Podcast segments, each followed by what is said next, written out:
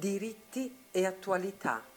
Spazio di pedagogia democratica a cura dell'associazione Libertà e Giustizia. Facciamo politica nella maniera più scomoda possibile, cercando la verità e proponendo una visione lungimirante che conduca al pieno sviluppo della persona umana. La nostra bussola è la Costituzione repubblicana. Anna Arendt scriveva la verità, anche se priva di potere, possiede una forza intrinseca. Qualsiasi cosa possano escogitare coloro che sono al potere, essi sono incapaci di scoprire o inventare un suo valido sostituto. Persuasione e violenza possono distruggere la verità, ma non possono rimpiazzarla. Grazie e buon ascolto.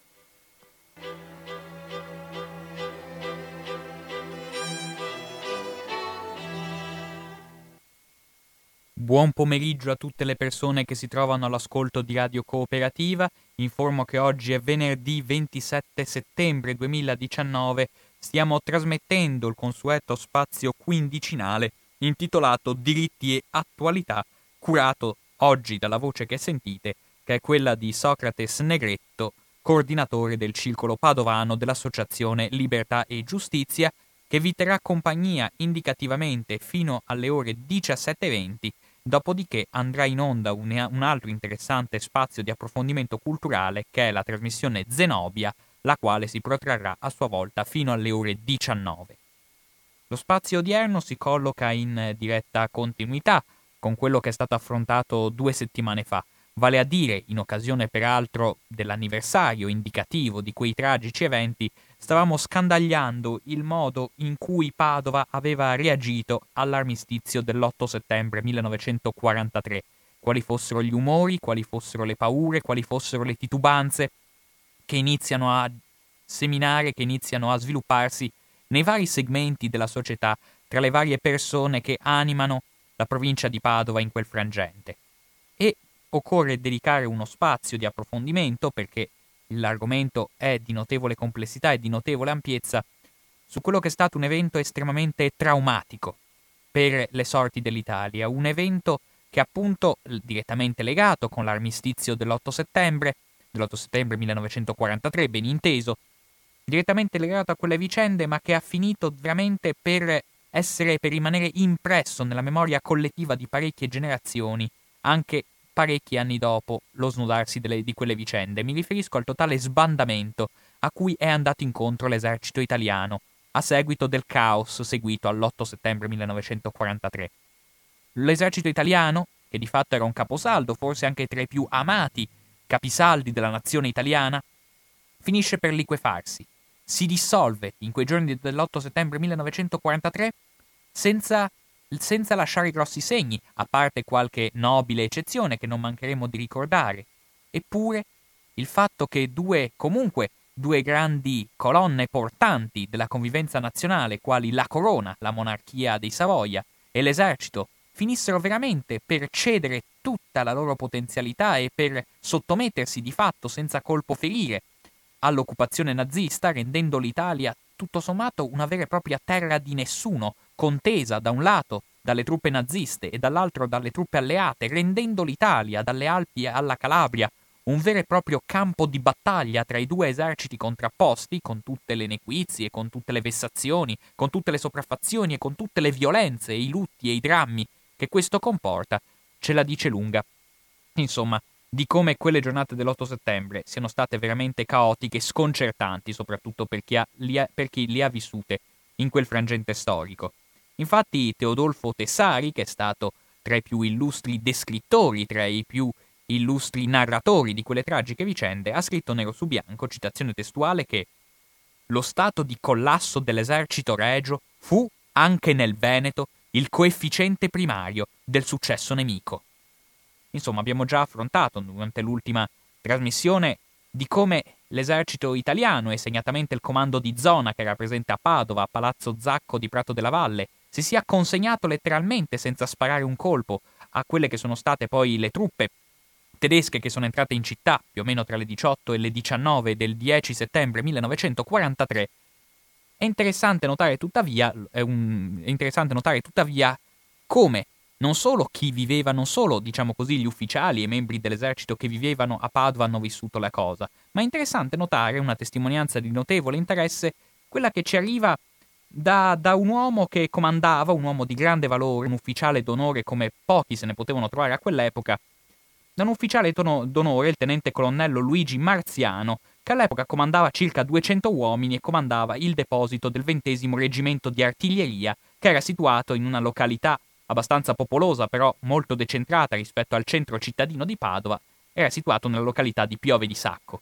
Quindi io credo che la relazione che il tenente colonnello Marziano conduce proprio per descrivere in maniera minuziosa come ha vissuto quei giorni che vanno tra l'8 e l'11 settembre 1943 ce la dice lunga su quanto sia stato il caos, su quali siano stati gli ordini, i contrordini e le vere e proprie disposizioni caotiche, anodine, fino a, ras- a rasentare veramente la fellonia più completa da parte dei vertici dell'esercito che hanno connotato quelle giornate assolutamente confusionarie. Il ventesimo reggimento di artiglieria.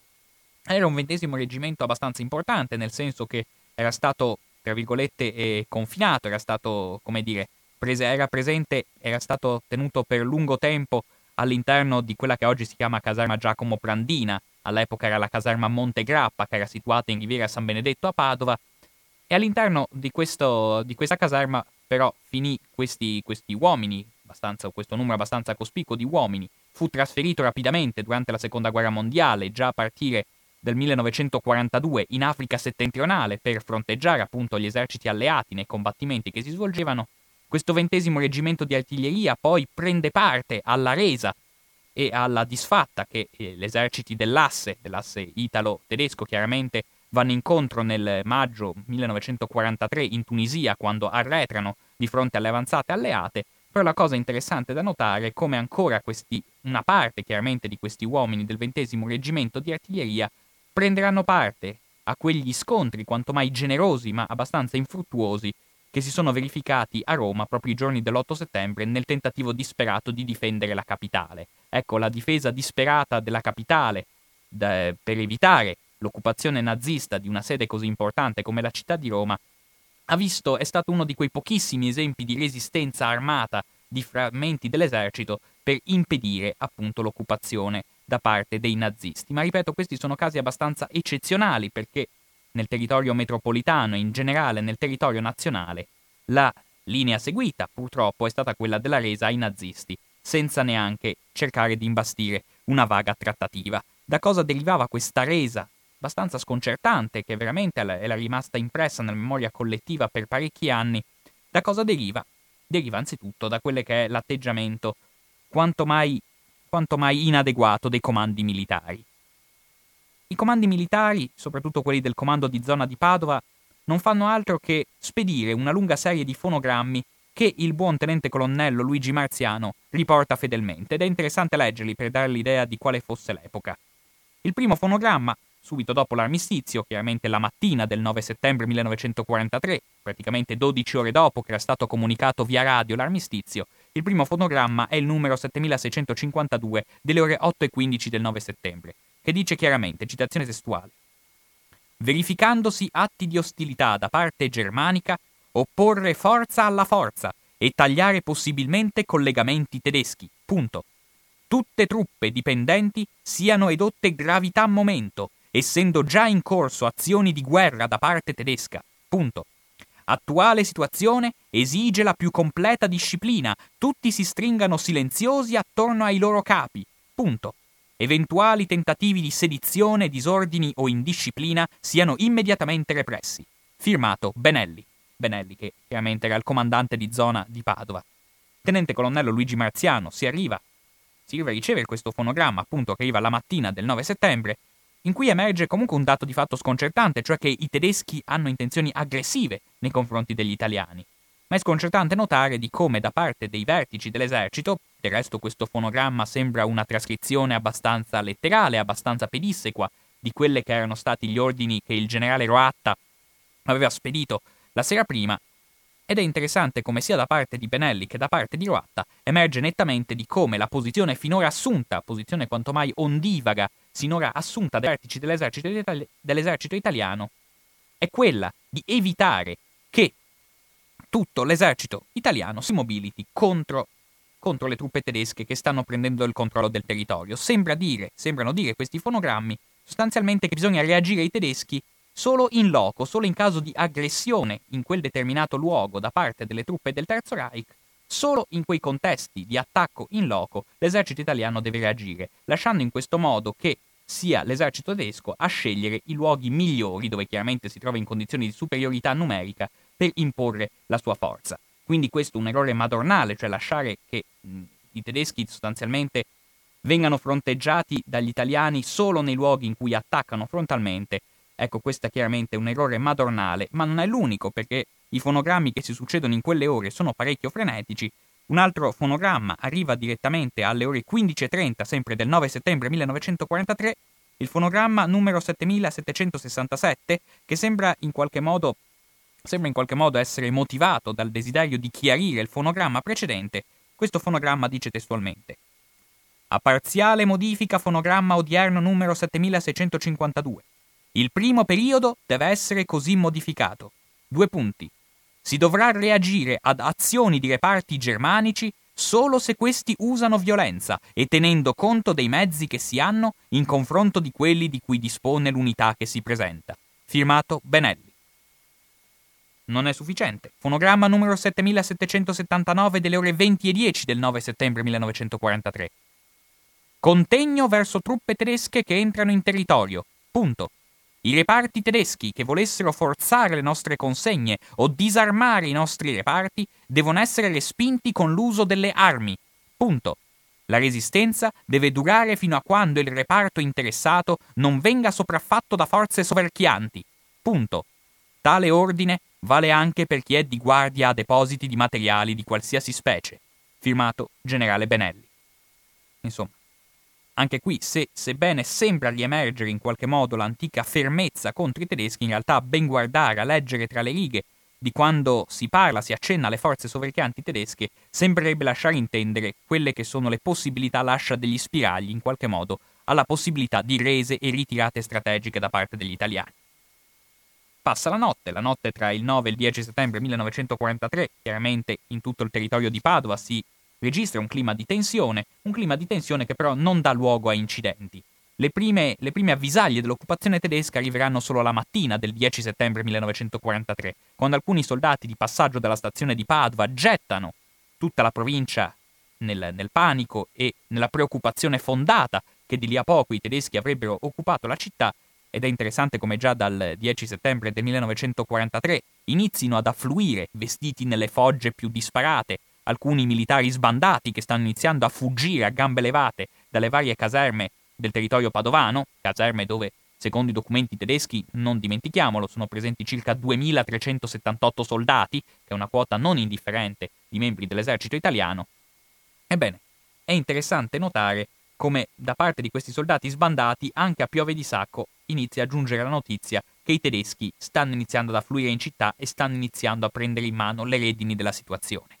Tant'è vero che il buon tenente colonnello Marziano si era già premurato sin dalla sera del giorno prima di rinforzare la guardia sia a, allo zuccherificio di Pontelongo sia ai granai, ai granai che erano presenti nelle località limitrofe, quelle di Codevigo, di Arzergrande e di Casalserugo anche, proprio perché si temeva che di lì a poco il precipitare degli eventi e lo squagliamento poi effettivo delle autorità pubbliche desse adito a sottrazioni indebite. Però il 10 settembre 1943, già alle 9.30 del mattino, in... ricomincia la sequela dei fonogrammi. Fonogramma numero 5309, proveniente sempre dai vertici militari regionali.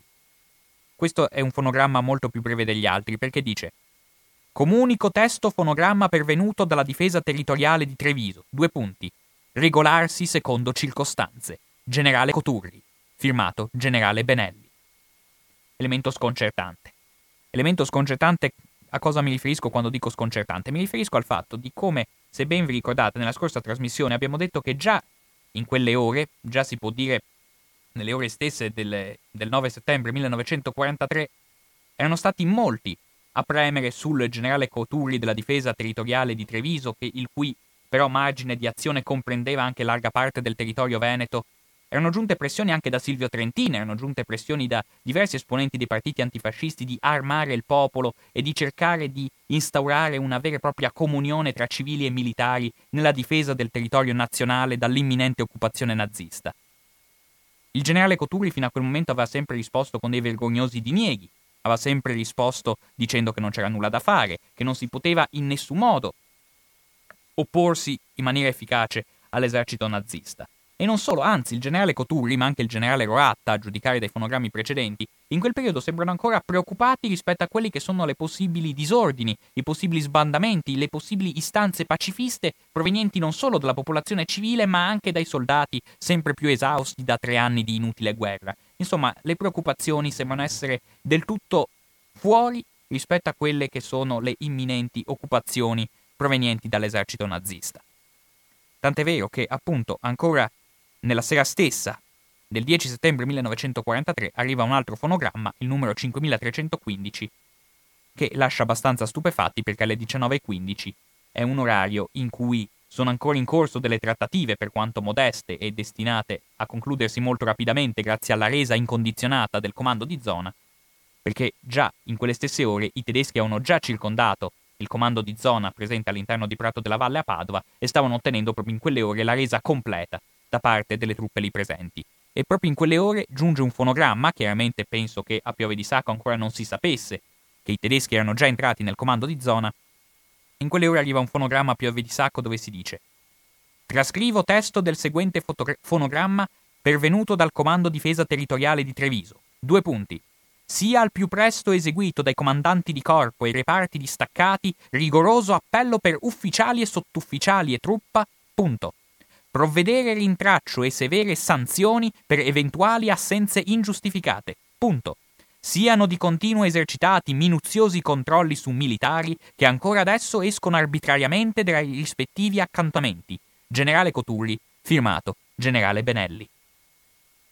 Elemento sconcertante, lo capite bene da questo fonogramma, dal momento che si capisce che nel momento in cui già i tedeschi hanno occupato, stanno iniziando a occupare tutte tutti i presidi militari presenti all'interno della provincia di Padova, in quel momento cosa pensa di fare il comando di zona? Chiedere a gran voce, chiedere anzi con toni abbastanza minacciosi e con toni anche abbastanza crudi, di preservare tutti i soldati all'interno delle caserme. Nel momento in cui sarebbe lecito aspettarsi quantomeno l'opposto, cioè dire lasciate in licenza illimitata i soldati e la truppa per evitare che finiscono sotto le grinfie dei nazisti, l'ordine che arriva è esattamente opposto, ma un ordine opposto che è finalizzato evidentemente non a sollecitare una reazione armata contro l'occupazione nazista. Anzi, questa richiesta di preservare anche con la forza i soldati all'interno delle caserme sembra finalizzato a rendere la, il, la cessione di questi soldati ai nazisti quanto più agevole possibile. È un regalo che viene fatto in maniera del tutto sconsiderata ai nazisti di far trovare appunto all'esercito tedesco tutti i soldati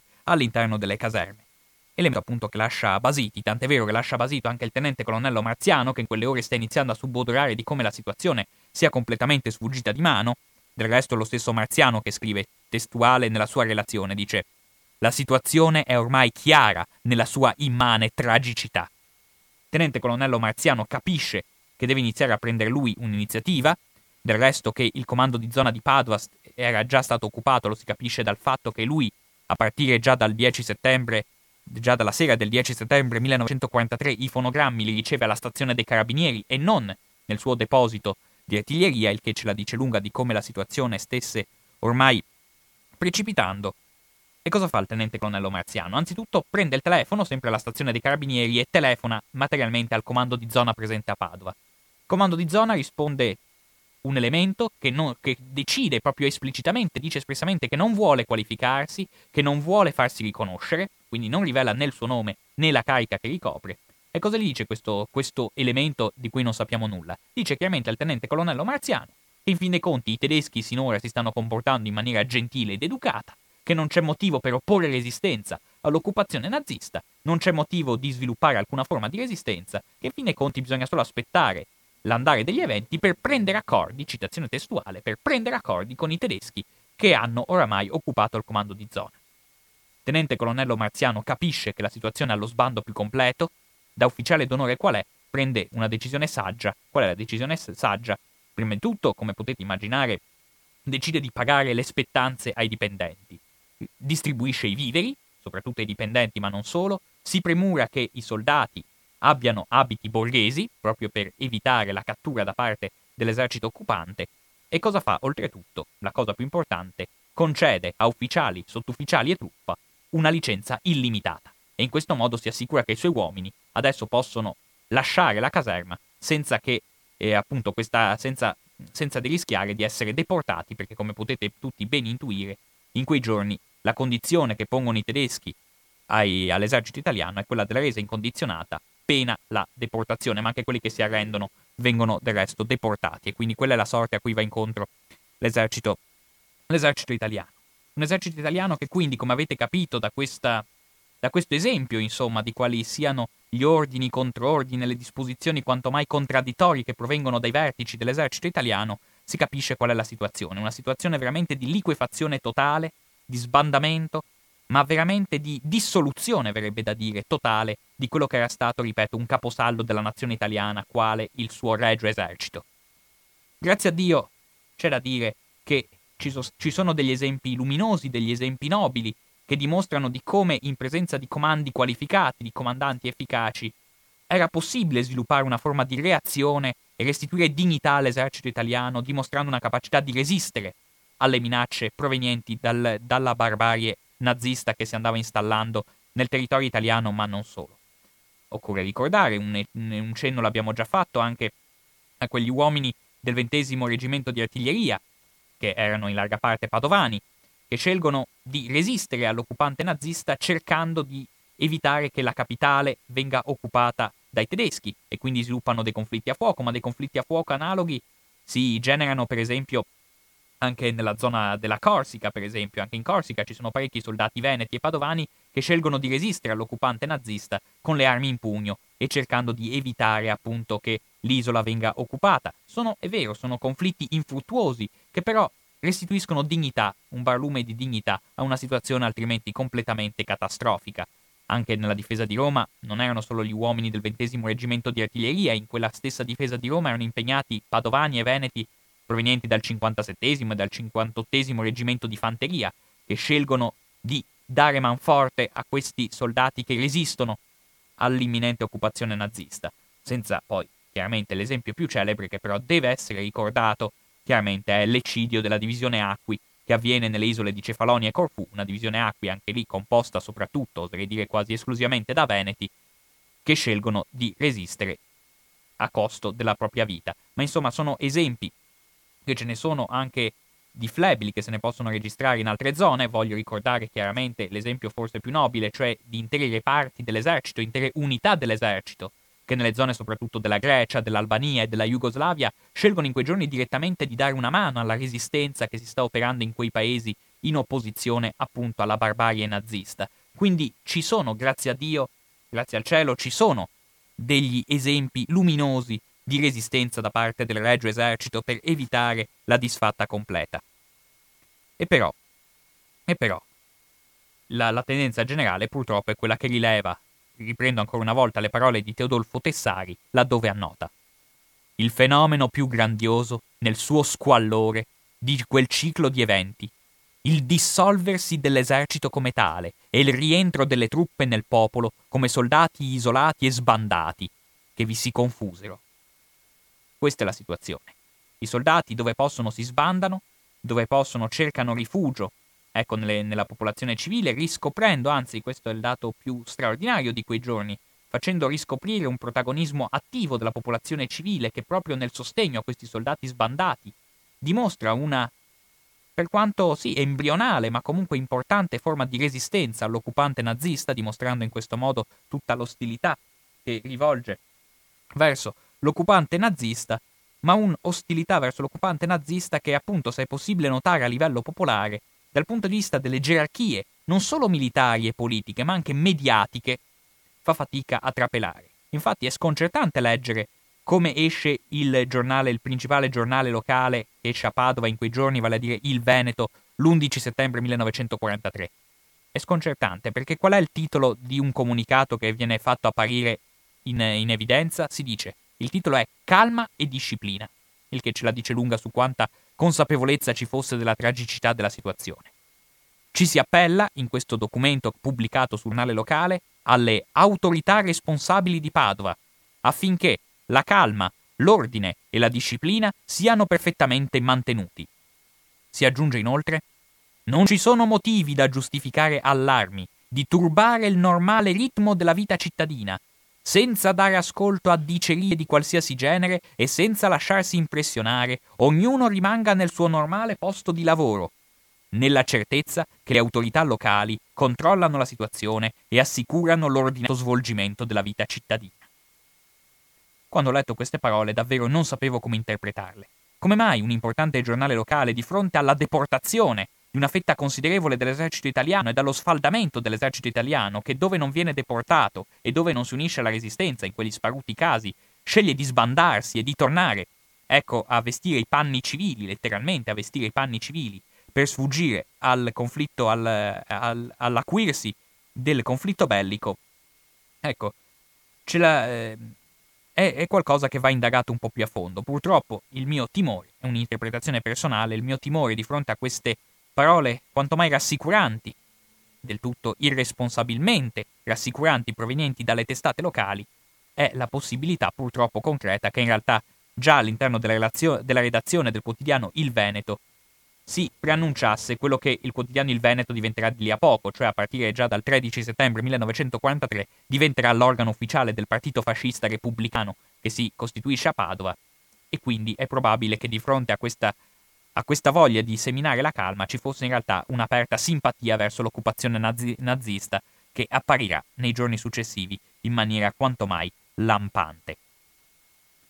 È sempre Teodolfo Tessari a rilevare quanto la resistenza civile, citazione testuale, la resistenza civile fatta con una spontaneità e una larghezza di sentimenti inimmaginabile sia veramente l'unico tratto positivo in quei giorni di totale sbandamento, in, un, in quei giorni in cui Qualche storico, forse in maniera un po' affrettata, ha parlato di morte della patria, e se era vero da un certo punto di vista, perché è vero che i simboli della patria in quei giorni sembrano completamente dileguarsi e le autorità civili, politiche e militari sembrano completamente venir meno ai loro doveri e sparire letteralmente nel nulla, da parte del popolo sembra rinascere una volontà di riscossa, una volontà di riscossa che in quei momenti si sostanzia soprattutto nel sostegno esplicito nel sostegno massiccio, nel sostegno indefesso e coraggioso che viene rivolto verso questi soldati, questi soldati che sanno di essere ormai circondati dai tedeschi, sanno che li aspetta la deportazione nei carri bestiame verso i campi di concentramento della Germania e della Polonia, e non sappiamo bene quanti sono,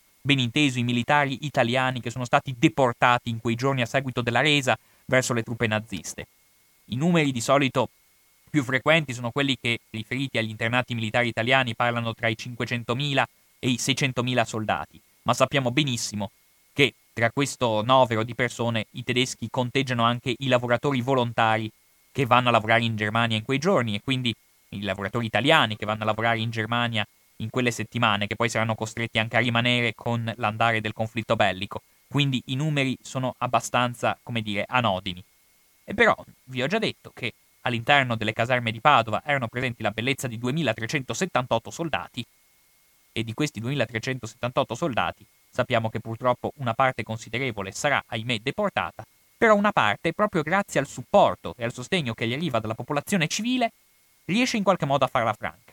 Qualche esempio. Abbiamo già parlato di come intorno alle 19.30, orario indicativo, le, le, truppe tedesche circondano il comando di zona presente a Palazzo Zacco in Prato della Valle dove è presente al suo interno il 58 se non ricordo male, reggimento di fanteria dell'esercito italiano.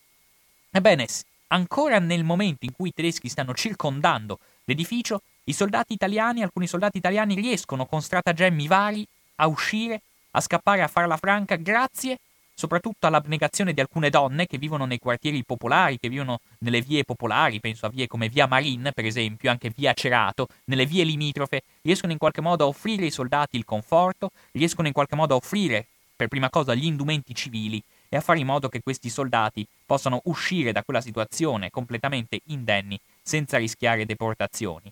ed è interessante che in questo contesto riscoprono un attivismo straordinario le autorità ecclesiastiche, Pensiamo al sostegno straordinario offerto dai parroci, dal parroco del Torresino, Don Tessarolo, che si è ritrovato nella sua canonica praticamente imbottita di armi, di armi che venivano ovviamente scaraventate, si può dire, dai membri dell'esercito italiano, da questi membri che non vedevano l'ora di, di disfarsi di qualsiasi indumento e di qualsiasi strumento militare per far finta di essere tornati dei civili, e nella stessa cronistoria parrocchiale che arriva da una parrocchia importante come la parrocchia del Carmine, dove all'epoca il coadiutore era un importante diarista, un importante narratore delle vicende della resistenza a Padova, penso a Don Luigi Rondin, è sempre Don Luigi Rondin che nella cronistoria parrocchiale riporta di come la sua canonica fosse invasa proprio nei giorni del 10 settembre, fosse invasa di pistole beretta lasciate da, dai carabinieri, da, troupe, da, da, un, dire, da un nucleo consistente di carabinieri che erano alloggiati presso il vicino palazzo Maldura, appunto, sempre nel centro di Padova. Quindi questa è la solidarietà che arriva dalla popolazione, una solidarietà che veramente non conosce freni e che oltretutto sembra in qualche modo concretizzarsi nel momento in cui anche i treni che contengono questi deportati militari italiani fanno sosta, sia che si tratti per transito, sia che si tratti di stazione di avvio, presso la stazione soprattutto di Campo di Marte a Padova, una stazione che oggi è chiusa, dove appunto lì sarà possibile veramente in quei giorni, a parte una stazione che come potete intuire in quei giorni di completo via vai, di deportazioni ossessive, costanti e c'è da dire anche meticolose, è una stazione che è piena di gente all'inverosimile, che vede convogli transitare all'inverosimile e in quei giorni quella stazione arriva a pullulare anche di centinaia, si può dire, di donne, soprattutto di donne, ma anche di uomini che si prodigano non solo a cercare i propri parenti, cercando disperatamente di salvarli e di farli scappare nelle maniere più rocambolesche possibili, ma offrono anche viveri e indumenti a soldati che non conoscono. Questa generosità fatta verso soldati di cui nessuno conosce le sorti, mi sembra che sia proprio Don Luigi Rondin nel suo diario che parla di come a fine settembre del 43 dalla stazione di Campo di Marte passano circa 2000 soldati catturati a Durazzo, se non ricordo male, della divisione Brennero, ed è in quella situazione che, mm, in quella, in quella situazione che appunto la generosità anche dello stesso Don Luigi Rondin, anche soltanto in un atto semplice, vale a dire la raccolta dei bigliettini che i soldati lasciano in stazione per far per, fare, per comunicare disperatamente alle proprie famiglie la propria condizione, vengono accuratamente raccolti, dimostrando insomma una generosità che si va sviluppando in quei giorni. Ma in quei giorni i soldati in pericolo non sono soltanto i soldati italiani, perché all'interno del territorio padovano sono presenti anche altri tipi di soldati, non italiani.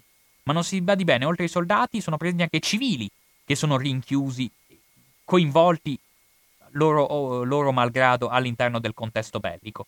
Penso a quel campo di concentramento in cui purtroppo vigevano condizioni quanto mai disumane, al campo di concentramento situato a Chiesa Nuova Sud, un campo di concentramento che era una caserma sostanzialmente, che adesso non a caso è stata intitolata a Romagnoli, che è un eroe di Cefalonia, proprio per capire quanto le vicende di quei giorni ancora serbano un'importanza nelle vicende di Chiesa Nuova, Ecco, interessante notare come nella caserma di Chiesa Sud fossero presenti circa 2500 internati sloveni e croati, che vivevano, lo ripeto, in condizioni quanto mai disumane, ne abbiamo già parlato in una precedente trasmissione qui radio cooperativa.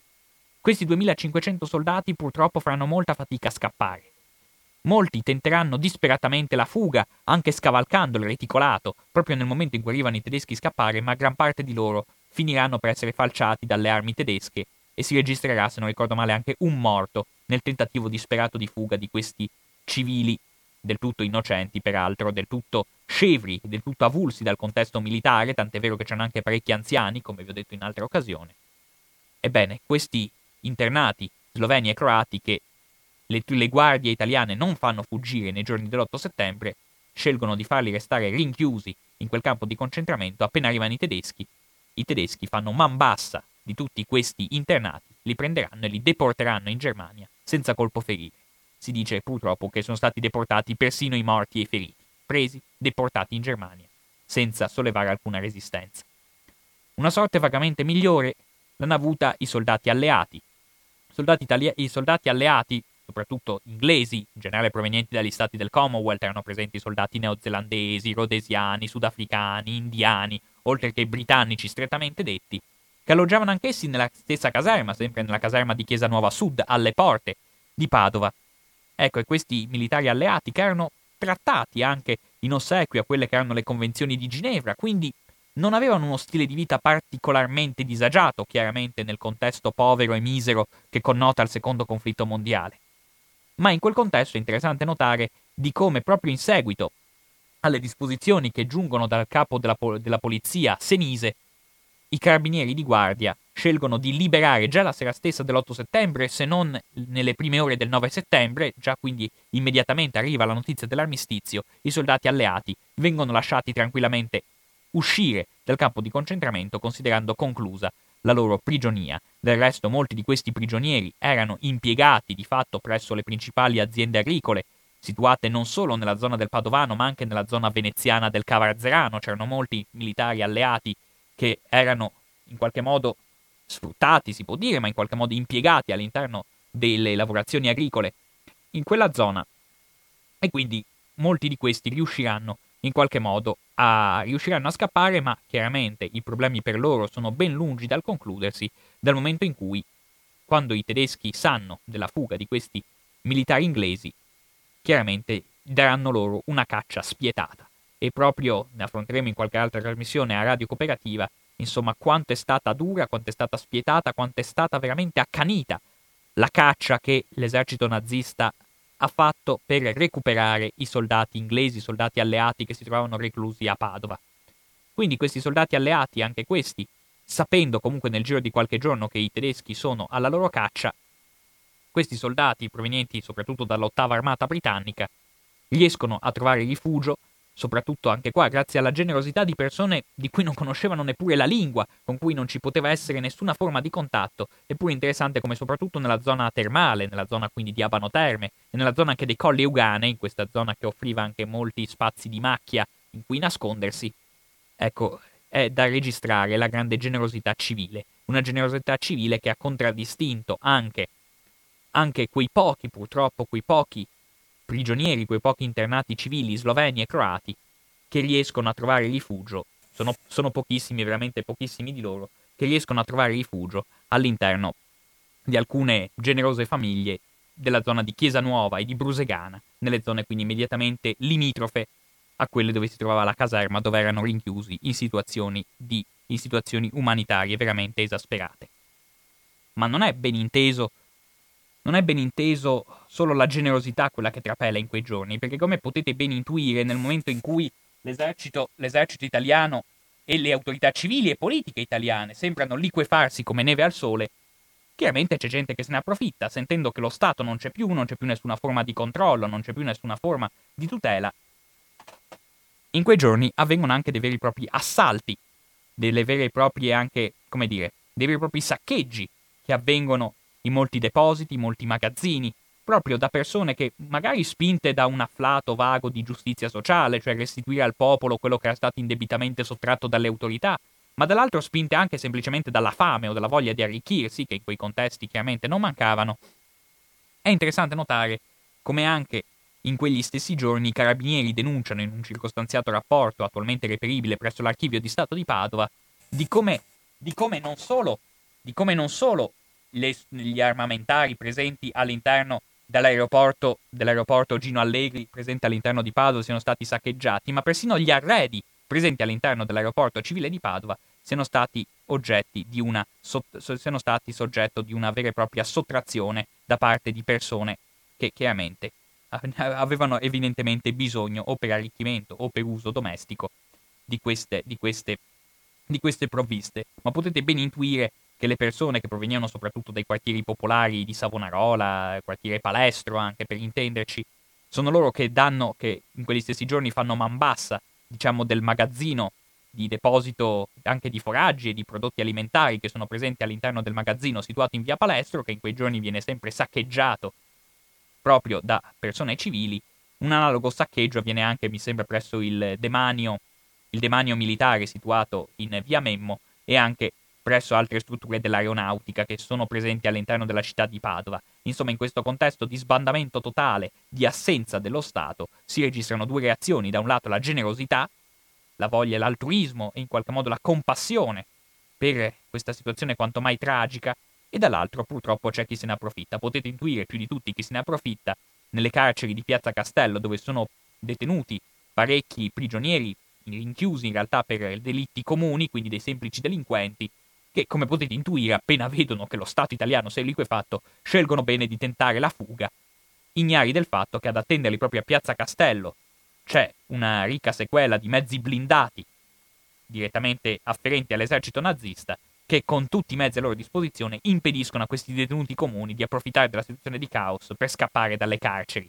Quindi a Piazza Castello, ecco, c'è questa repressione abbastanza cruda che si concluderà, mi sembra, con 11 rinvii a giudizio proprio a seguito di questi tentativi disperati di fuga. È vero che un grande, un grande studioso come Claudio Pavone ha definito i saccheggi condotti in quei giorni come un ultimo atto contro la guerra. Sì, sarà pure un ultimo, attimo, un ultimo atto contro la guerra, però in qualche modo che a mio parere nulla aveva a che fare con un sentimento genuino di generosità e di amore per la propria patria. Mi sembra che prevalga molto di più l'interesse personale, l'interesse ad approfittarsi della situazione. Ma ecco che comunque in quei giorni, con l'andare delle ore, la situazione emerge in tutta la sua tragicità. Lo ripeto, di molti militari non si conoscono le sorti, molti militari sono stati deportati, molti militari appunto tentano disperatamente di darsi alla macchia, sapendo che comunque la situazione è molto difficile perché i tedeschi in quei giorni hanno preso controllo delle stazioni telefoniche, hanno preso il controllo delle, delle stazioni anche delle centrali elettriche, hanno preso il controllo mm, anche delle, della situazione anche telefonica. In quei giorni mm, sono aspetti che possono apparire secondari, ma forse non lo sono. Le telefonate interurbane sono completamente bloccate. È una situazione in cui anche, anche il trasporto delle corriere, il trasporto appunto risulta particolarmente disagiato, oltre chiaramente che dall'assenza di carburante, dalla penuria di pezzi di ricambio, anche dal contesto bellico, per cui anche spostarsi in quei giorni, anche per i soldati che vogliono scappare, molti ci riescono, è una situazione quanto mai disagiata, disagiata anche dal fatto, si badi bene, che i tedeschi, che non sono chiaramente delle persone stupide, stanno iniziando a monitorare e a controllare in maniera ferrea anche i trasporti ferroviari, cioè in quei giorni i tedeschi entrano praticamente in tutti, in tutti i convogli ferroviari alla ricerca di soldati sbandati, per cui anche prendere il treno, sia per, gli, sia per i soldati alleati che per i prigionieri che per i membri dell'esercito italiano è un'operazione quanto mai rischiosa, non ci si può minimamente fidare di prendere il treno a causa dei meticolosi controlli che provengono dai nazisti.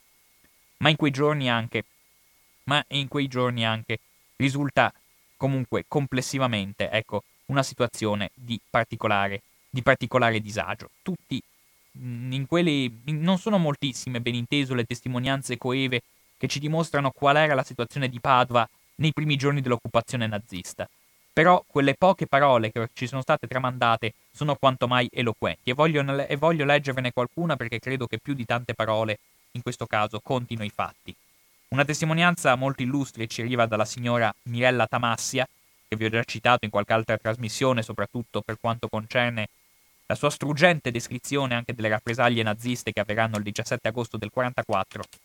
Ma per quanto riguarda la situazione nei giorni dell'armistizio, la signora Mirella Tamassia riporta in prato della valle, uomini e armi avevano in loro qualcosa di trascurato e di stanco. In alcuni carri armati l'usura era visibilissima e i soldati appartenevano per la maggior parte a classi estremamente giovani. Parevano quasi bambini.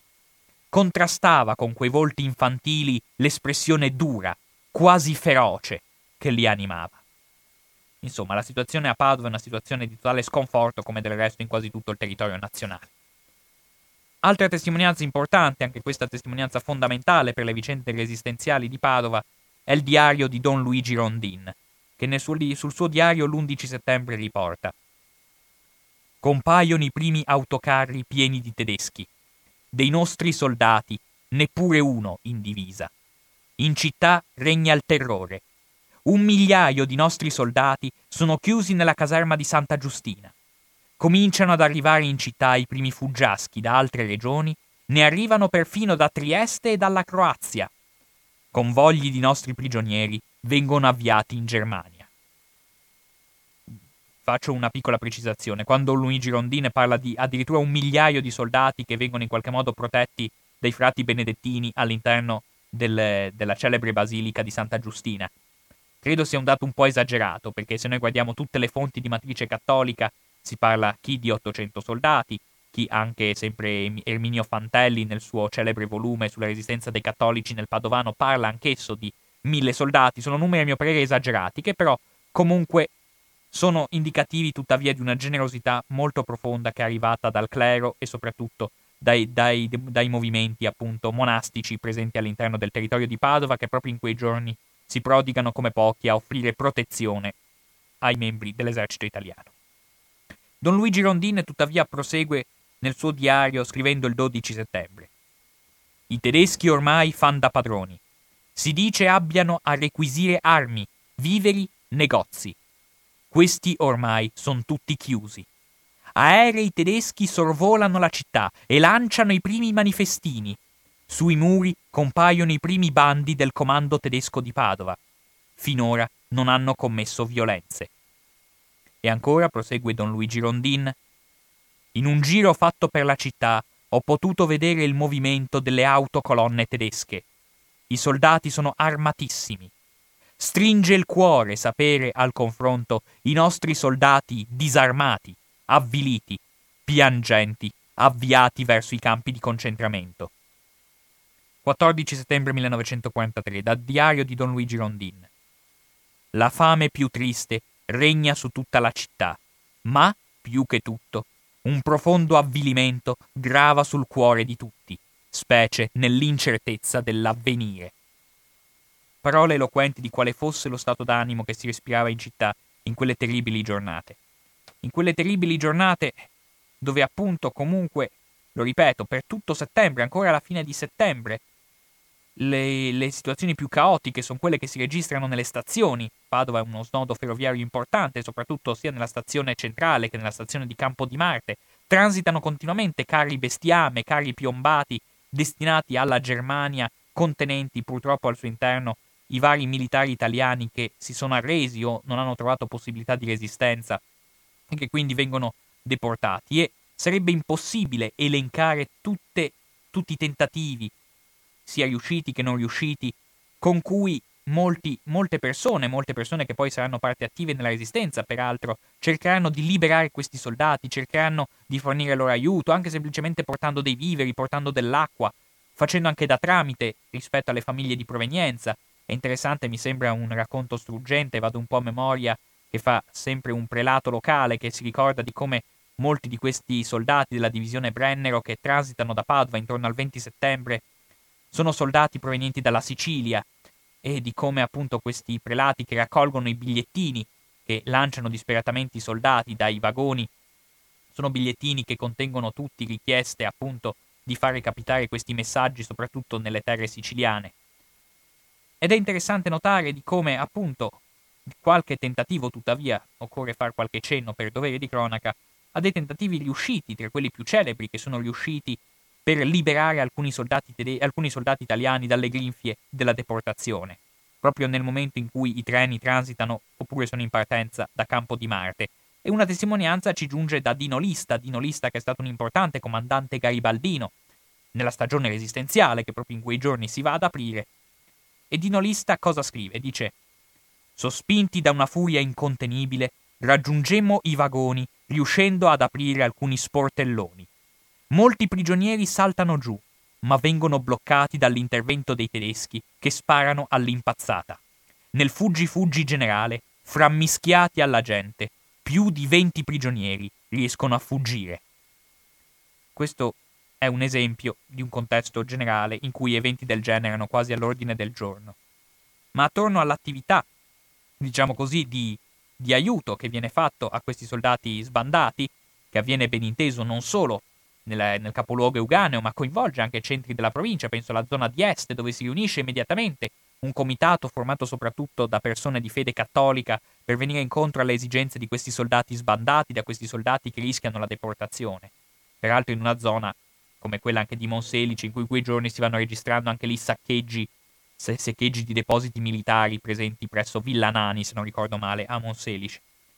Ma un parroco che veramente si è distinto in quei giorni, che vi ho già citato in qualche altra occasione, per l'abnegazione e per il suo afflato pacifista particolarmente sviluppato e ammirevole, è Don Ettore Silvestri, che è parroco della parrocchia di Brusegana, che se ben ricordate, no di Brusegana, scusate, di Chiesa Nuova, parroco di Brusegana era Don Valentino Apollonia a quell'epoca. Don Ettore Silvestri era parroco della parrocchia di, di Chiesa Nuova, che già si era distinto per aver offerto in maniera molto compassionevole i suoi conforti religiosi ai civili sloveni e croati internati presso, internati presso le caserme, le caserme di Chiesa Nuova Sud.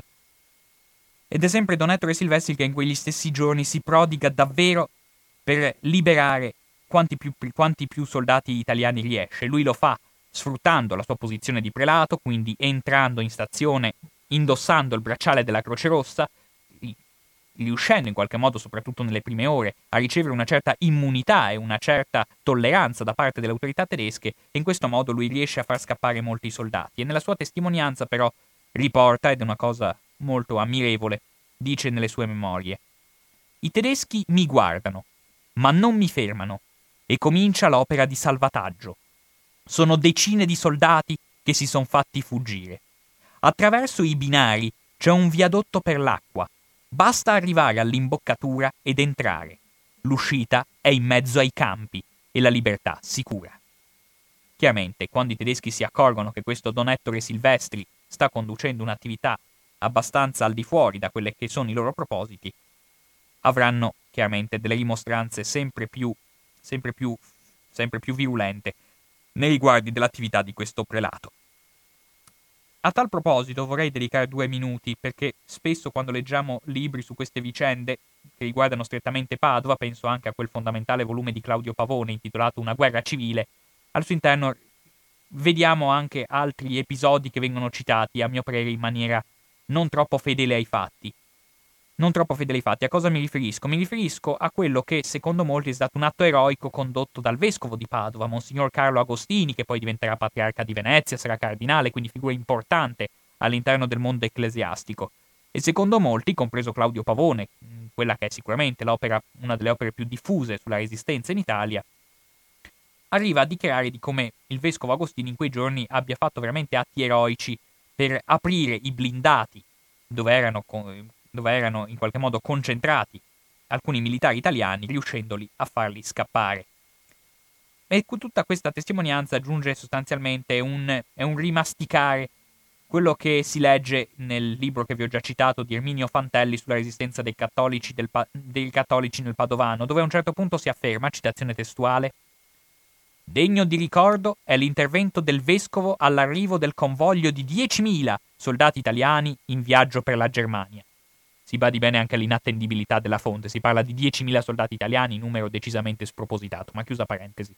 Prosegue Fantelli in quello che sarà un racconto che verrà poi ripreso e rimaneggiato da diverse fonti, anche di natura cattolica, pensiamo alle pubblicazioni di Don Tramontin, pensiamo anche a varie altre pubblicazioni importanti sul, sulla resistenza della Chiesa in Veneto. Prosegue Fantelli dicendo Appena avvertito da Monsignor Silvestri, parroco di Chiesa Nuova, il vescovo accorre senza badare alle guardie armate di sentinella alla stazione di Campo di Marte. Entra dentro deciso, si accosta ai carri piombati e fattosi dare un coltello, li apre tutti uno ad uno. Vabbè, lascio a voi i commenti su quanto possa essere tendibile un fatto del genere. Prosegue Fantelli. I tedeschi meravigliati e presi alla sprovvista non hanno il coraggio di sparare. Non resta loro altro che impedire con le minacce la fuga.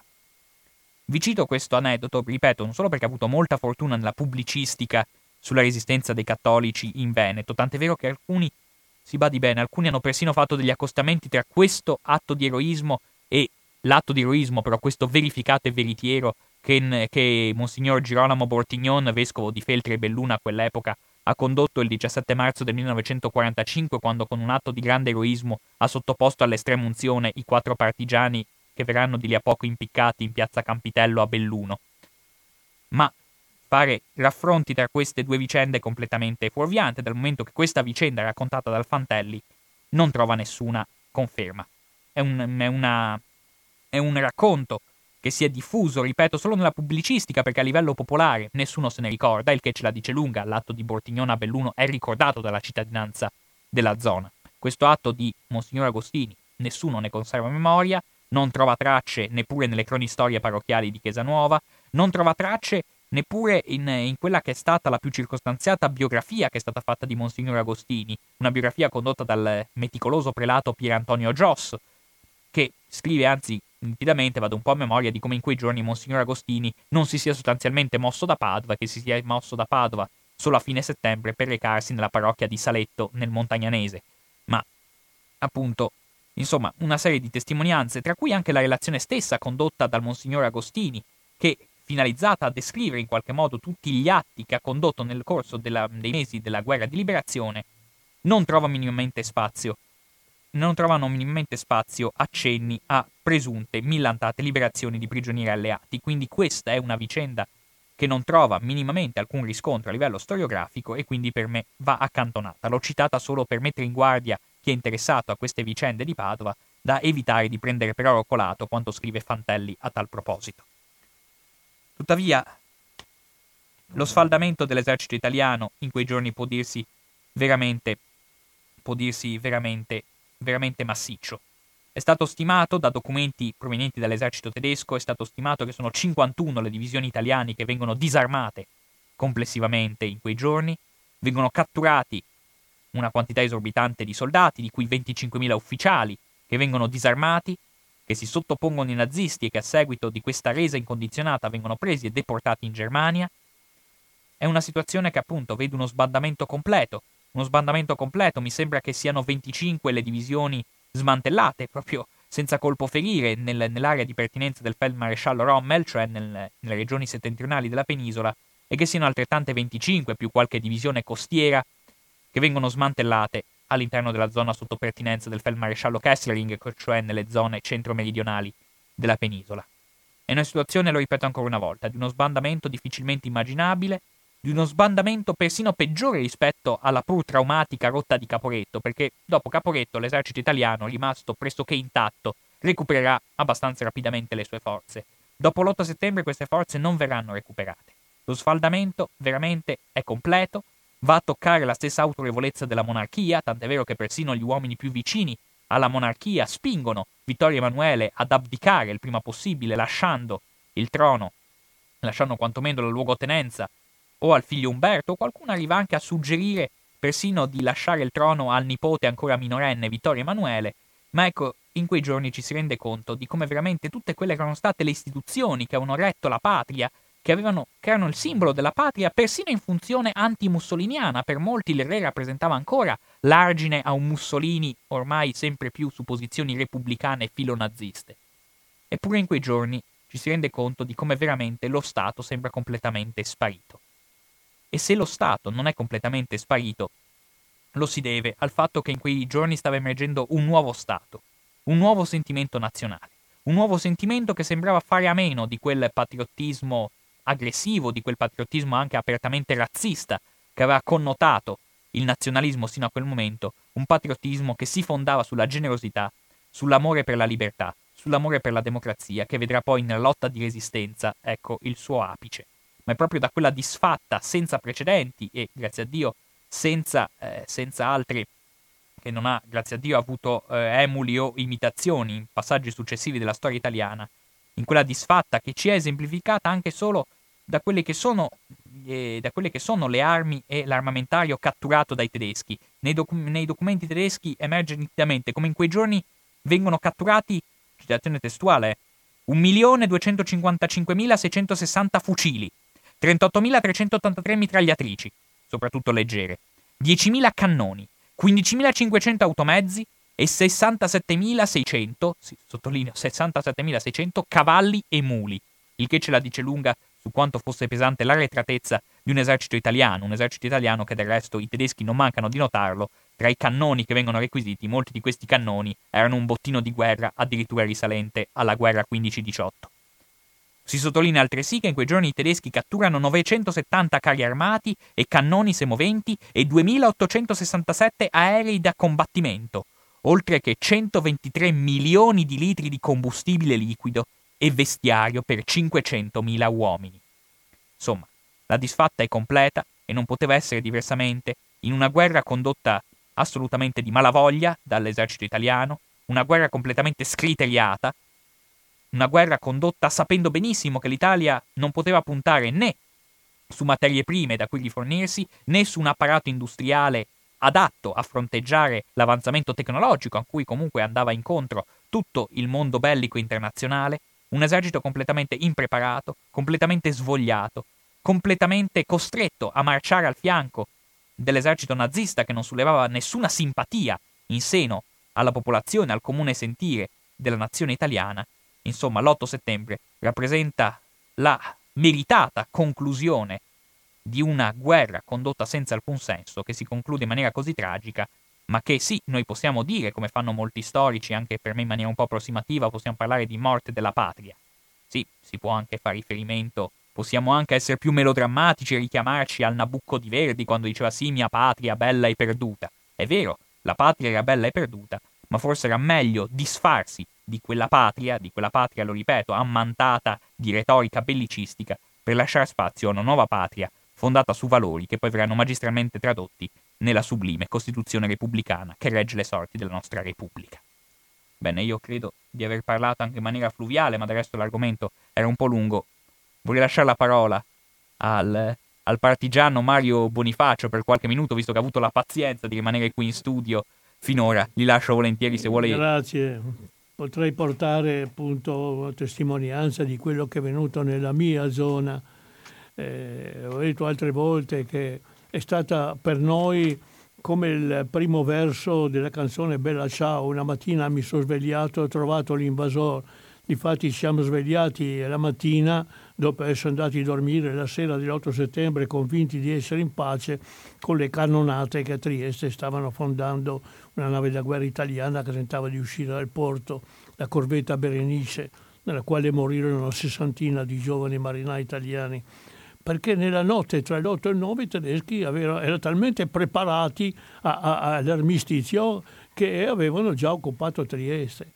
Perché bisogna ricordare che, che eh, anche senza fare operazioni di spionaggio, di sapere che c'erano le trattative, l'armistizio, i tedeschi sapevano, ormai da prima ancora del 25 luglio, da prima della caduta di Mussolini, sapevano che l'Italia non aveva per le risorse per continuare la guerra e doveva togliersi dal conflitto e eh, si erano preparati eh, di conseguenza.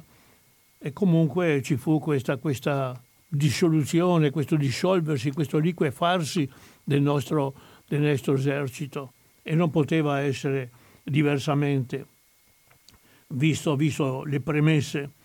E al mio paese, per esempio, avevamo eh, la forza principale diciamo, dell'esercito italiano era costituita da elementi di una eh, battaglione di difesa costiera non avevano mezzi di trasporto, non avevano un camion per spostarsi da una parte all'altra, come la gran parte diciamo, delle visioni di seconda categoria dell'esercito italiano, eh, avevano mitragliatrici, eh, forse qualche mortaio, ma non mi sembra. E questo eh, erano circa 600 nel, nel, nel mio paese, nel comune. Poi c'erano circa 350 avieri, perché a Porto Rose a due chilometri dal mio paese c'era l'idroscalo dove c'era una, allora una scuola di, per eh, eh, osservatori aerei della Regia Marina. C'erano dei idrovolanti bimotori ormeggiati sui gavitelli eh, in acqua eh, che improvvisamente dopo settembre si vedono bruciare e si vedono poi affondare così eh, lì. però subito alla sera, alla, al, giorno, al, giorno, 10 c'è un uh, movimento di truppe italiane. Oh, devo premettere che a Porto Rose, in due, due alberghi vicini, c'erano circa 120-150 tedeschi, soldati tedeschi provenienti dall'Africa Corps, eh, ufficialmente in convalescenza. Però erano in convalescenza ma avevano portato le loro armi, mitragliatrici, eccetera, ed erano lì. E allora c'è questa azione immediata di parte di questi, diciamo, della difesa costiera e anche degli avieri che circondano improvvisamente questi due, eh, questi due alberghi. Eh, rimangono questi posti di blocco sulle strade che conducevano questi due alberghi per circa una mezza giornata. Poi si fa avanti il eh, tenente colonnello comandante dell'idroscalo, il quale dice a tutti no, no, no, deponete le armi, andate via, andate a casa. Per cui c'è questo proprio preciso indirizzo da parte dei nostri ufficiali di abbandonare e di andarsene a casa. Il che, il che, il che accade. E allora c'è questo eh, precipitarsi di questi soldati alla ricerca di abiti civili, eh, perché la, la prima, naturalmente, la prima idea era quella di non farsi vedere in divisa di militari. Però i 120 150 soldati tedeschi non si precipitano a, a fermare i nostri soldati, ma bensì occupano subito lo scalo, probabilmente erano lì con quel intendimento. E c'è la conquista del, dell'idroscalo e poi eh, fanno un sottile eh, diciamo, velo di truppe che separa la penisola dove c'è Pirano da, dal retroterra, separa e, e impediscono a quelli che sono gli insorti, intanto subito c'erano, si erano formati diciamo, nel retroterra insorti mh, che avevano preso le armi abbandonate dell'esercito italiano, contadini, croati, e, cioè, impediscono loro di avvicinarsi. Però eh, non si preoccupano neanche questi soldati di fermare tutti i militari che in gran parte a piedi, provenendo dalla, dalla, Croazia, erano truppe di occupazione italiane della Croazia e avevano combattuto contro i partigiani e in gran parte a piedi vengono attraversando l'Istria e si riversano, si riversano sulla costa. E, e, lì è stato calcolato che circa 22.000 soldati sbandati vengono in quei giorni a Pirano e di notte i nostri pescatori organizzati anche da un comitato di salute pubblica che si era formato subito anche con la presenza delle forze antifasciste, eh, li traghettano di notte facendo anche due viaggi di notte passando sopra i campi minati, ma i nostri pescherecci avevano poco pescaggio, non avevano pericolo di incappare nelle mine e li portano sulla costa, sulla costa veneta, Lignano, eh, Grado, eccetera e c'è questa opera di solidarietà di... perché? Perché a Trieste era impossibile recarsi a Trieste in quanto, come dicevo, fin dal giorno 9 Trieste era occupata dalle, dalle, truppe, dalle truppe, tedesche. E c'è stato questo, questo sbandamento totale del nostro esercito, uno sbandamento che ci faceva dire che dopo l'8 settembre in Italia non ci sarà più un esercito italiano è impossibile riformare l'esercito dopo quella esperienza così tragica, così umiliante. E come un'altra, un'altra dei, dei discorsi che circolavano allora era quello di tacciare diciamo, qualcuno se come gli ufficiali, se come i generali dell'8 settembre, cioè eh, i generali e gli ufficiali erano sinonimo proprio di inefficienza, di inettitudine, di tradimento anche eh, ci sono gli episodi della Corsica che ha citato prima Socrates, dove c'è stata una resistenza, prima ancora in, uh, in Sardegna e poi subito dopo in Corsica, una resistenza per buttare fuori le truppe tedesche e questo riesce a venire. E, e poi l'episodio soprattutto di Cefalonia. Ci sono dove i nostri ufficiali sono stati costretti dalle circostanze a far fronte diciamo, ai tedeschi, c'è stata questa, questa resistenza, questi eh, episodi che, che oggi vengono utilizzati per salvaguardare l'onore di tutto l'esercito. Ma noi allora si parlava di generali l'8 settembre come del massimo proprio dell'incapacità e dell'inettitudine e questo è stato e circa oltre 200 di questi generali aderiranno poi a Salò, mentre molti anche dei generali che pure avevano trattato la resa con i tedeschi eh, vengono anche loro deportati in Germania. C'è qualche testo di memorialistica di deportati in Germania che dice che per fortuna ci sono stati campi esclusivi per gli ufficiali separati dai sottufficiali e dai soldati, perché non so quello che sarebbe successo se molti di noi avessero potuto diciamo, vendicarsi sul fatto che i nostri generali e i nostri ufficiali eh, ci proibirono di uscire dalle caserme, ci mantennero chiusi nelle caserme in modo da consegnarsi in pratica prigionieri ai tedeschi. Io avevo allora un amico che era un ex seminarista, poi è stato un insegnante elementare a Marghera, si chiamava Tarcisio Benedetti, grande organista, suonava in tutte le chiese di, di Marghera, eh, il quale era soldato di aviazione qui a Padova. E lui raccontava come passando per il centro, a un certo punto il, la, la, la, la, stringa che teneva il suo zaino si rompe e lo zaino rotola in terra e lui fa per prenderlo e un soldato di scorta gli dà un colpo con il calcio di fucile e gli impedisce di prenderlo e si troverà in Germania in giacchetta senza la possibilità di avere un capotto. Per fortuna ha detto che ha trovato un capo tecnico tedesco della fabbrica dove non aveva messo a lavorare che gli aveva regalato una coperta. Questo, questo è stata la vicenda dell'8 settembre. La preoccupazione principale dei nostri capi, del nostro esercito, dei nostri dirigenti era quella di evitare che si armasse il popolo. Questo era il punto diciamo, che, che, ha guidato l'azione de, di tutti i, i, i, generali di allora, fino ad arrivare a, a, a, al massimo diciamo, de, de, dell'insipienza eh, a Pola eh, gli equipaggi di, un, di alcuni sommergibili tedeschi, circa 300 marinai, perciò poco armati, essendo marinai, non fanteria, poco armati, riescono a far prigionieri, immobilizzare ben 22.000 soldati del presidio di tutte le scuole militari, le scuole della marina, eccetera, che c'erano lì. Il presidio eh, era numerosissimo, il presidio militare di Pola, e si fa imbottigliare da 300, da 300 marinai. Ecco, e questo grazie proprio agli ordini dei generali di stare chiusi in caserma, di non muoversi, di non fare niente.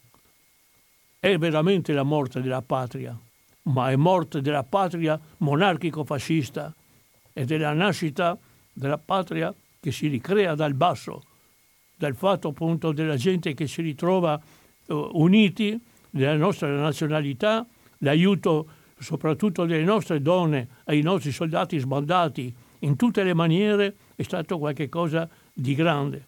È stato veramente l'inizio di un riformarsi della patria, la patria che si riforma dal basso, dalla gente. Grazie Mario per queste parole quanto mai circostanziate. Adesso a me non resta che lasciare qualche minuto per gli interventi da casa. Sì, pronto chi parla? Sì, buonasera. Salve. Sono di nuovo io. E saluto nuovamente. Salve. Eh, senta, riguardo alle cose che ha detto di Padova, glielo disse anche l'altra volta.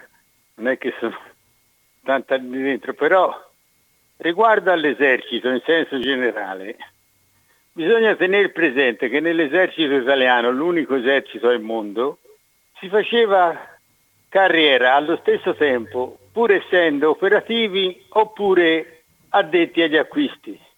Cioè si poteva fare carriera, diventare generale di Stato Maggiore, pur non avendo mai messo piede su un fronte qualsiasi. L'esempio più tipico è che i due generali, Badoglio e Cavallero, uno era Badoglio era anche operativo, mentre Cavallero non aveva mai messo piede su un fronte in nessun, in nessun genere, ma era legato ai Burgo alla Fiat e a tutti quelli che, che, che operavano le commesse verso l'esercito. In questo si spiega anche perché non ci sia mai stato, dice l'esercito italiano era impreparato, sì, ma non si appoggiava mai per le tecnologie a quello che potevano fare i tedeschi. Cioè i tedeschi non erano arretrati, ma perché non ci fu, diciamo così, lo sviluppo tecnologico nell'esercito italiano?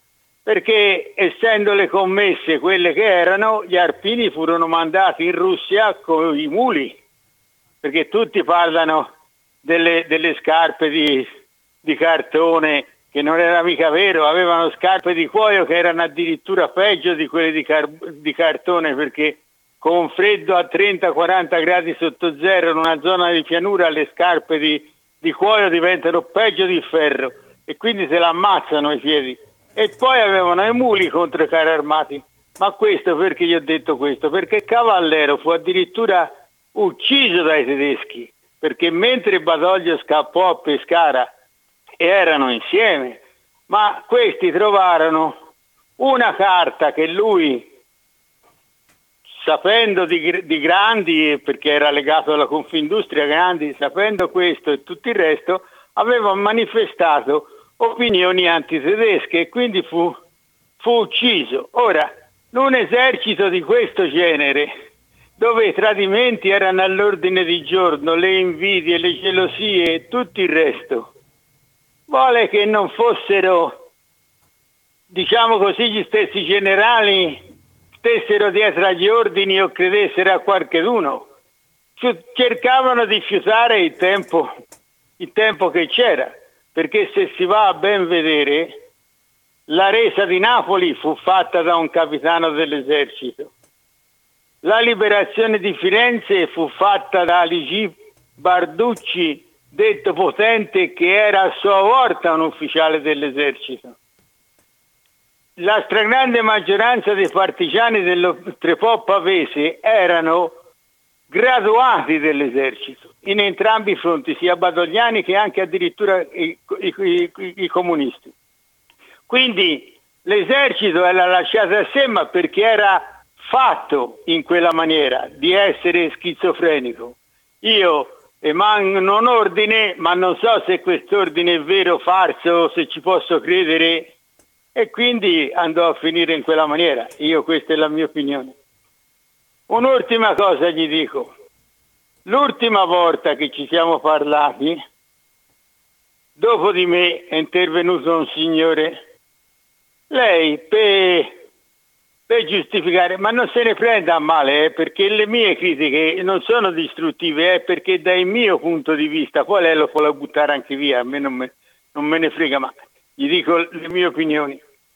Lei, per giustificarsi, disse che lei non era mai stato per il Partito Democratico, anzi era addirittura critico. Cioè, a me avere in testa il Partito Democratico e fa parlare determinate persone perché se no si passa per essere antidemocratici.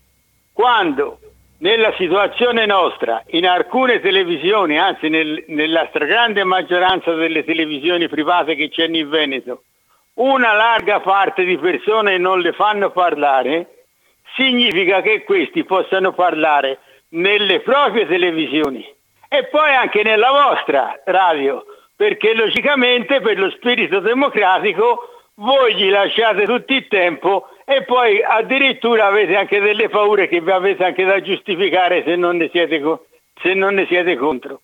Io rimango della mia opinione, ma se voi andate a votare bisogna che voi convinciate i vostri che vadino a votare, mica il fatto di accettare e lasciare, lasciare lo spazio ai vostri avversari, se no voi la prendete due volte, una perché in un posto non fanno parlare quelli che la pensano come voi e un'altra perché fate parlare quelli lì, a meno che non siate consenzienti con quelli che non stia al, a, e ascolti bene le mie parole, non stia a credere che io vi voglio dire questo, ma se io arrivo a pensarlo, e molto probabilmente sbaglio a pensarlo, ma pensateci voi che ci può essere anche qualcuno che lo pensa. Io la saluto e buongiorno. Grazie. Grazie Luigi, se qualcun altro vuole intervenire. Sì, pronto chi parla? Buongiorno, sono Marica Svediso. Salve. Buo... Grazie per la trasmissione. Grazie, Grazie. per l'ascolto. Eh, io ero ho, ho acceso per più tardi perché mi hanno chiamato giù, però è una cosa che bisogna farla e farla ragionare la gente. Perché io c'ero, ho visto le tradotte con i militari dentro perché io ho detto anche altre volte, era l'Anzinigo qui a Treviso e i, i ferrovieri bloccavano la, le, le, le, i treni, qui, i treni merci e facevano scendere per non farli arrivare a, a, a Treviso che c'era il presidio. E, e quanti, quanti vestiti eh, abbiamo dato? Siamo andati in cerca l'8 settembre, tutti gridavano la guerra è finita, la guerra è finita. Quale guerra? Però qualcuno è scappato in Tunisia, mi sembra, vero?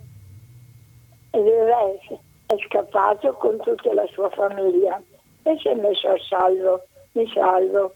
Perciò non lo so, guarda, io ormai sono, non dico vecchia, ma sono quasi vecchia ma quella, quel periodo l'ho vissuto tutto. Ho vissuto i bombardamenti, ho vissuto che portavo i bigliettini al porto di Venezia perché c'erano troppi partigiani veneziani che si adunavano e sono stata fermata anche dai tedeschi perché io sono nata a Venezia. E siccome ero una ragazzina a me non facevano niente. Una sera verso le 8 dopo coprifuoco mi hanno fermato. Mi hanno detto dove vai? io avevo un bigliettino dentro le, le, le, le mutandine nascosto. Ho detto vado in farmacia a prendere la medicina per la mamma mi hanno lasciato passare. Poi avevamo qualche, cinque persone nascoste eh, che erano scappate, uno dalla, dalla Sicilia, un altro da Padova, con i bombardamenti, mio Dio, perciò la guerra l'ho vissuta. E ho visto i carri merci, ho visto, e non è vero niente che avevano il cuoio, perché avevo dei parenti giù nelle Marche, uno che si è salvato dalla Russia, grazie alle donne russe che l'hanno sostenuto però aveva cartone e non aveva cuoio. Perciò non lo so, in tante volte non lo so, capisco, o che io sono nata e non capisco più niente perché da vecchi anni sta tutti scherzi, ma stanno stravolgendo tutti, tutti, tutto stanno stravolgendo. E qualcuno ha detto che quelli cari merci andavano in villeggiatura, ma io, guarda, tante volte sono da sola, sono vedova, sono vedova. E mio marito era Foggia, perché era foggiano, e anche lui ha visto queste cose. Però hanno chiesto agli, agli americani che, che, dicevano ma perché noi siamo entrati in guerra? E mio marito faceva ma perché siete entrati in guerra? Che cosa abbiamo fatto noi? Non lo so, hanno detto che ci sono i comunisti.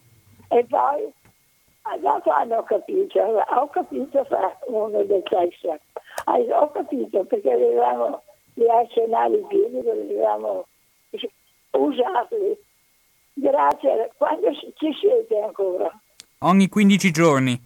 Ogni 5 giorni? No, 15 giorni. Facciamo un venerdì sì e un venerdì no. Ecco, ma allora la prossima volta quando mi chiudo in casa non faccio entrare nessuno e li ascolto.